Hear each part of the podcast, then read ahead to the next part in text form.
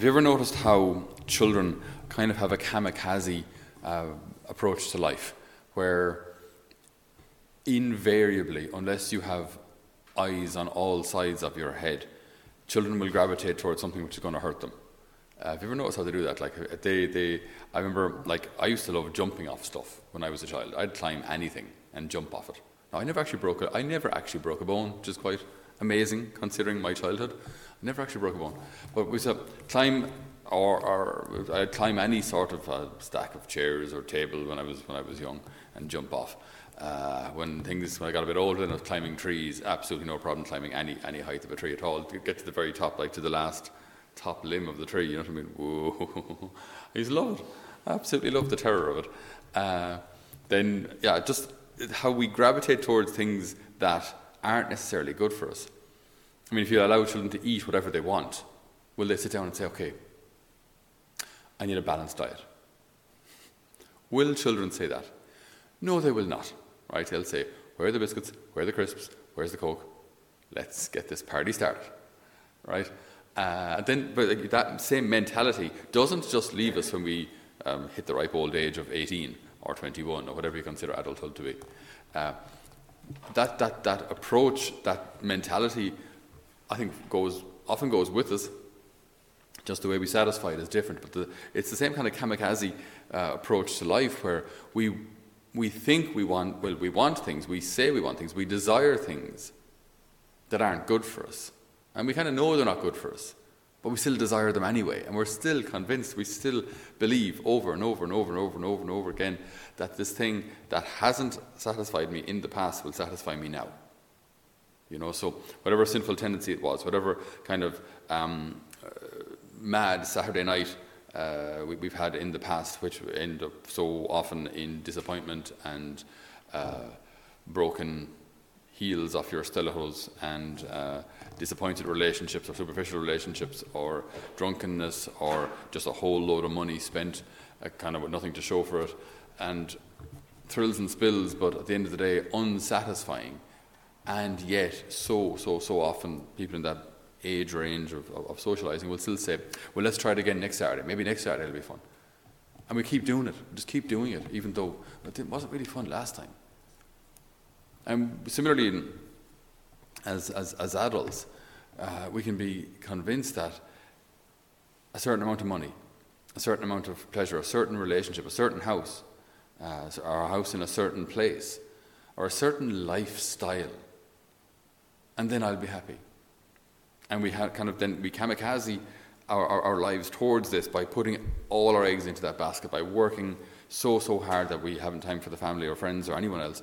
We, we put everything into this. Like we, we invest all that we have into this basically crisps and coke version of life that we think if we have this we'll be happy and then maybe we get maybe we do get there maybe i mean people work hard they can achieve an awful lot and you discover well now that i'm here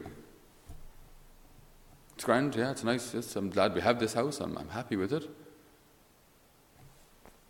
but i'm still unsatisfied i'm still unsatisfied it's a, it's a, it, I don't know how, Jenny, how long do we have to live before we learn this lesson? Or I don't know. If we could, I don't know. If we could have two, two shots at life, you know, kind of, now that I know all of this, can I start my life again? Well, then, would you want to go back? Would you want to go back through all of your teenage years knowing what you know now? I don't know. I don't know. I don't know. I think the reason we get one shot at life. Uh, we should. We were supposed to learn and bring, bring this bring this wisdom with us. You think of what's it called? That 27 club. That unfortunate uh, title given to, to, to, this club of, it's not, so much a club as a grouping of stars who became quite famous in their 20s and then ended their lives by 27. Kurt Cobain and Jimi Hendrix and Jim Morrison, and Amy Winehouse, 27.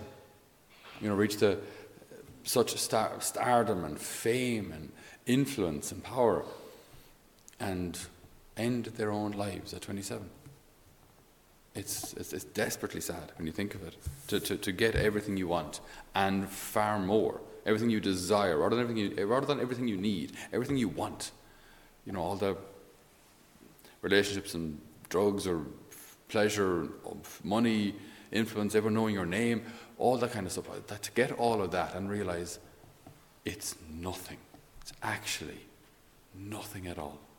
It means nothing. It's just all straw. When Moses came down from meeting the Lord, as we hear in the book of Exodus here, when Aaron and all the sons of Israel saw Moses, the skin on his face shone so much that they would not venture near him. When he had come from the presence of the Lord, he, irradi- he was radiant, he irradiated. He was changed. It was still him, it was still him, but very, very different, like a different version, like, like the best version, like this, this holy version, this, this uh, he had been in the presence of God, who had now, as such, filled him. And now the presence of God was radiating from him. It's not, it's not Moses radiating of his, of, of his own accord, it's God in him, God through him. He spends time with God, and it changes him, it transforms him, gives him peace. It's so much so that those who are with him feel something of, of the divine. In our gospel, then, it says the kingdom of heaven is like treasure hidden in a field which someone has found. He hides it again, goes off happy. Happy, sells everything he owns and buys the field. So, this finding the Lord, finding faith, it should make us happy. Right? It should ha- make us, uh, grant us actual happiness, actual fulfillment, not the, the, the elusive promise uh, of, of, of pleasure or, or happiness, which invariably fails and invariably leaves us feeling more empty than we were before. This, this relationship, on the or this, this, this discovery, makes us, leaves us feeling actually happy. Actual happiness.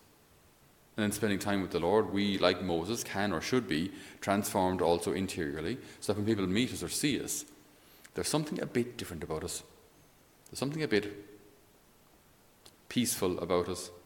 I was going to say something a bit otherworldly. That sounds a bit uh, strange, but uh, something a bit like when you've met people who, who spend time with the Lord and know the Lord well, their hearts are focused on different things. Their hearts are they're focused on more on, deeper things, on things that actually really matter. They have a happiness which is rooted not in this life or anything this life offers. A happiness that's rooted in God, which doesn't mean, by the way, you can't have or shouldn't have a healthy or a happy family life and all those relationships in, uh, in work and, and, and good friendships. And absolutely, we should, and we need those things. We've been created as, as, as, social beings, as people created in a family, and even God Himself wants, us, wants to create a family and wants us to be together in heaven as, a, as one body, as one family, sharing His divine nature. So He does want communion and community. That this isn't the problem. So don't think that it's just kind of me and God and nothing else. No one else matters. No, it's me and God, and because of that, I can invest in my family and friends and all those other relationships. But with the priority, with the number one priority, being me and the Lord. And then once I found Him and I find happiness and I'm transformed, then I have something authentic to offer the world. We are frantically trying to find happiness today. I think uh, I'm not totally up to date with the financial situation in Ireland. It seems that, on the whole, we're doing well. We seem to have a lot of debt, but we're spending a lot of money. Um, we seem to be earning a lot of money and spending a lot of money. I suppose that works out. I don't know.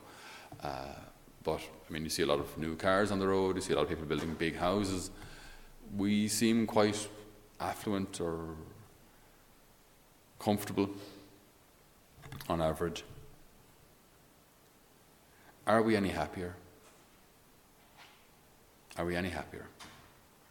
What are our levels of suicide like? What are our levels of alcoholism like? What are our levels of those on, on antidepressants like? Are we happy?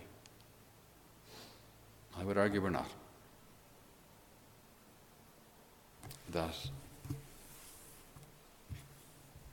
beautiful quotation from St. Augustine from the fifth century still rings so true. You have made us for yourself, O Lord, and our hearts are restless until they rest in you. Our hearts are restless until they rest in you, regardless of what else we have fame or fortune. Without you, Lord, we, we will not be at peace. The kingdom of heaven is like a treasure hidden in a field which someone has found. He hides it again, goes off happy, sells everything he owns, everything, and buys the field. Lord, we ask today that our faith may grant us authentic happiness. And that we won't feel the need to, to kamikaze our way through lives, risking everything for fleeting happiness, but that we might find our authentic, lasting happiness in you and in you alone. Amen.